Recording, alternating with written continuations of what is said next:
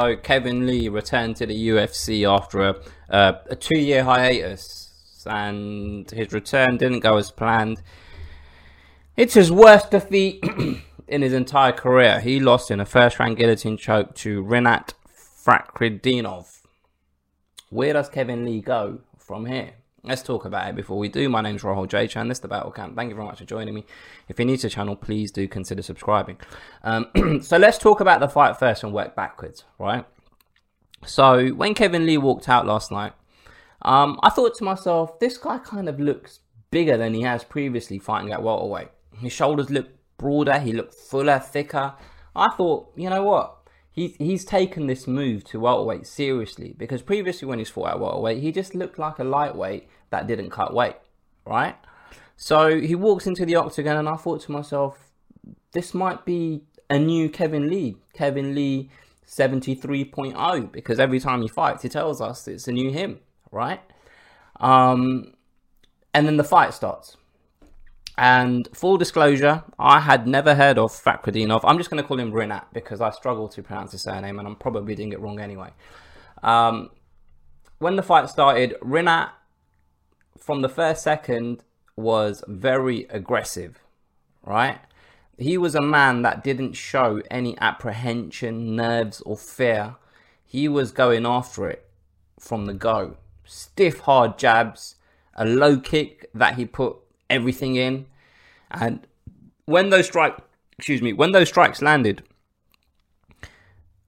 I just sensed this kind of oh shit in Kevin Lee. Kevin Lee started kind of getting on the back foot, circling the octagon, and he kind of, I don't know, I just felt like the confidence just sapped out of the guy, right? And before you knew it, Rinat landed that hard. I don't even know what punch it was. I was going to say right hand, but I can't even remember. But I just know he just knocked Kevin Lee off his feet onto the canvas. And then Rinat secured the, the, the guillotine choke. And that's all she wrote. A minute. It took under a minute for that fight to finish. By the way, Herb Dean, who gets a lot of um, flack on social media because let's be let's be fair, he he has made the odd error. I think he did a good job uh, on this occasion by recognizing the fact that Kevin Lee was out and um, stopping the fight um, because Kevin Lee was in fact unconscious, rendered unconscious. So, where does Kevin Lee go from here? Because let's not forget, he left the UFC sorry, let me rephrase that. He was released from the UFC in 2021 after losing to Charles Oliveira. Now we know, now we know that's nothing to be ashamed of because the best of the best have lost to Charles Oliveira. And then he lost to Daniel Rodriguez in a very lack- lackluster performance. Um, he tested positive for Adderall, was um, suspended for six months, and then the UFC released him.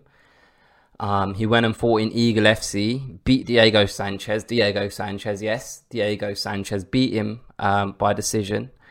Um, and the fight wasn't as clear cut of a victory you'd expect for someone like Kevin Lee, who's supposed to be in his prime, against Diego Sanchez, who is Diego Sanchez. And he's had all this time off. So that his last fight was in March 2022. And physically he looked in good shape and I thought he's actually been applying himself whilst he's been away from the octagon.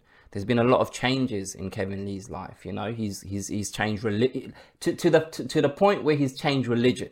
It felt like he was refocused, driven, and um he was he was genuinely trying to make another run.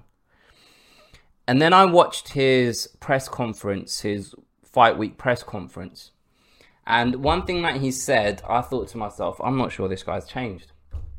Because he started talking about his brother, Keith Lee, who is a TikTok sensation. He makes loads of videos that go viral. He's a celebrity. He gets invited to, I follow him on Instagram and he, he was invited to um, the BET Awards and stuff. He He's he's a guy that used to be an MMA fighter, but now his star power and celebrity has superseded that. More people know Kevin Keith Lee from TikTok than they do know him as a fighter. Keith Lee happened to be in Kevin Lee's corner yesterday, right?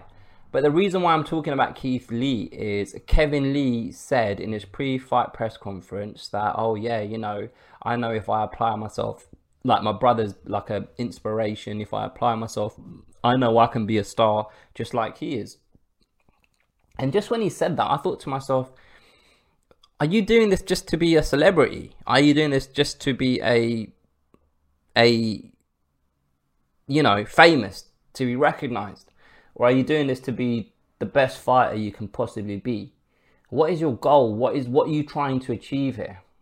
Right? And you know what? I, I, I fully appreciate that I'm dissecting a single sentence that he said and he didn't elaborate on it because nobody asked him to and he didn't know that I'm sitting here judging him for what he's saying, right? But I just got the sense, like I'm sick and tired of hearing Kevin Lee tell us that he this is a new version. It's the new me.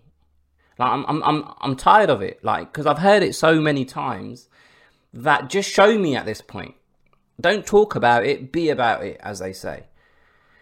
And from what I saw yesterday, and I tweeted this out, either Kevin Lee has just fought a real phenom in the making in the form of Rinat. The same way he thought, although obviously we were fully aware of who Charles Oliveira is. Um, I think at the time when Charles Oliveira beat Kevin Lee, I don't think a lot of people thought that Charles Oliveira was going to go on to do what he's done since, right? And who knows, Rinat might go on and have a very, very successful career in the welterweight division. He might go on to be one of the best of the best.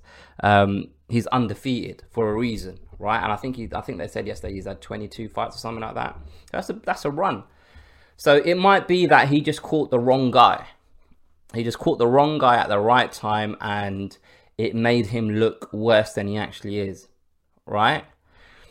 Or it might just be that Kevin Lee just don't have it anymore. It might just be he got too much too soon back in the era when he fought Tony Ferguson and people were putting this kind of like do you remember the do you remember the era when everyone was just talking about how Kevin Lee is he it's just a matter of time until Kevin Lee wins a world championship. He's going to be the champion. Kevin Lee is going to win the belt. Do you remember that kind of era in MMA when it was just uh, everyone was just talking about how Kevin is going to be a champion one day, and he got given opportunities not because of his potential, because he did have some good performances as well, but he he he kind of got so close to the to the pinnacle at that point in his career. Maybe he's taken such a tumble it's just such a hard graft to rise back up again, and he just doesn't have the mental or even the technical fortitude to do it. It's one of them things that only time will tell. But I have my suspicions that we've already seen the best days of Kevin Lee.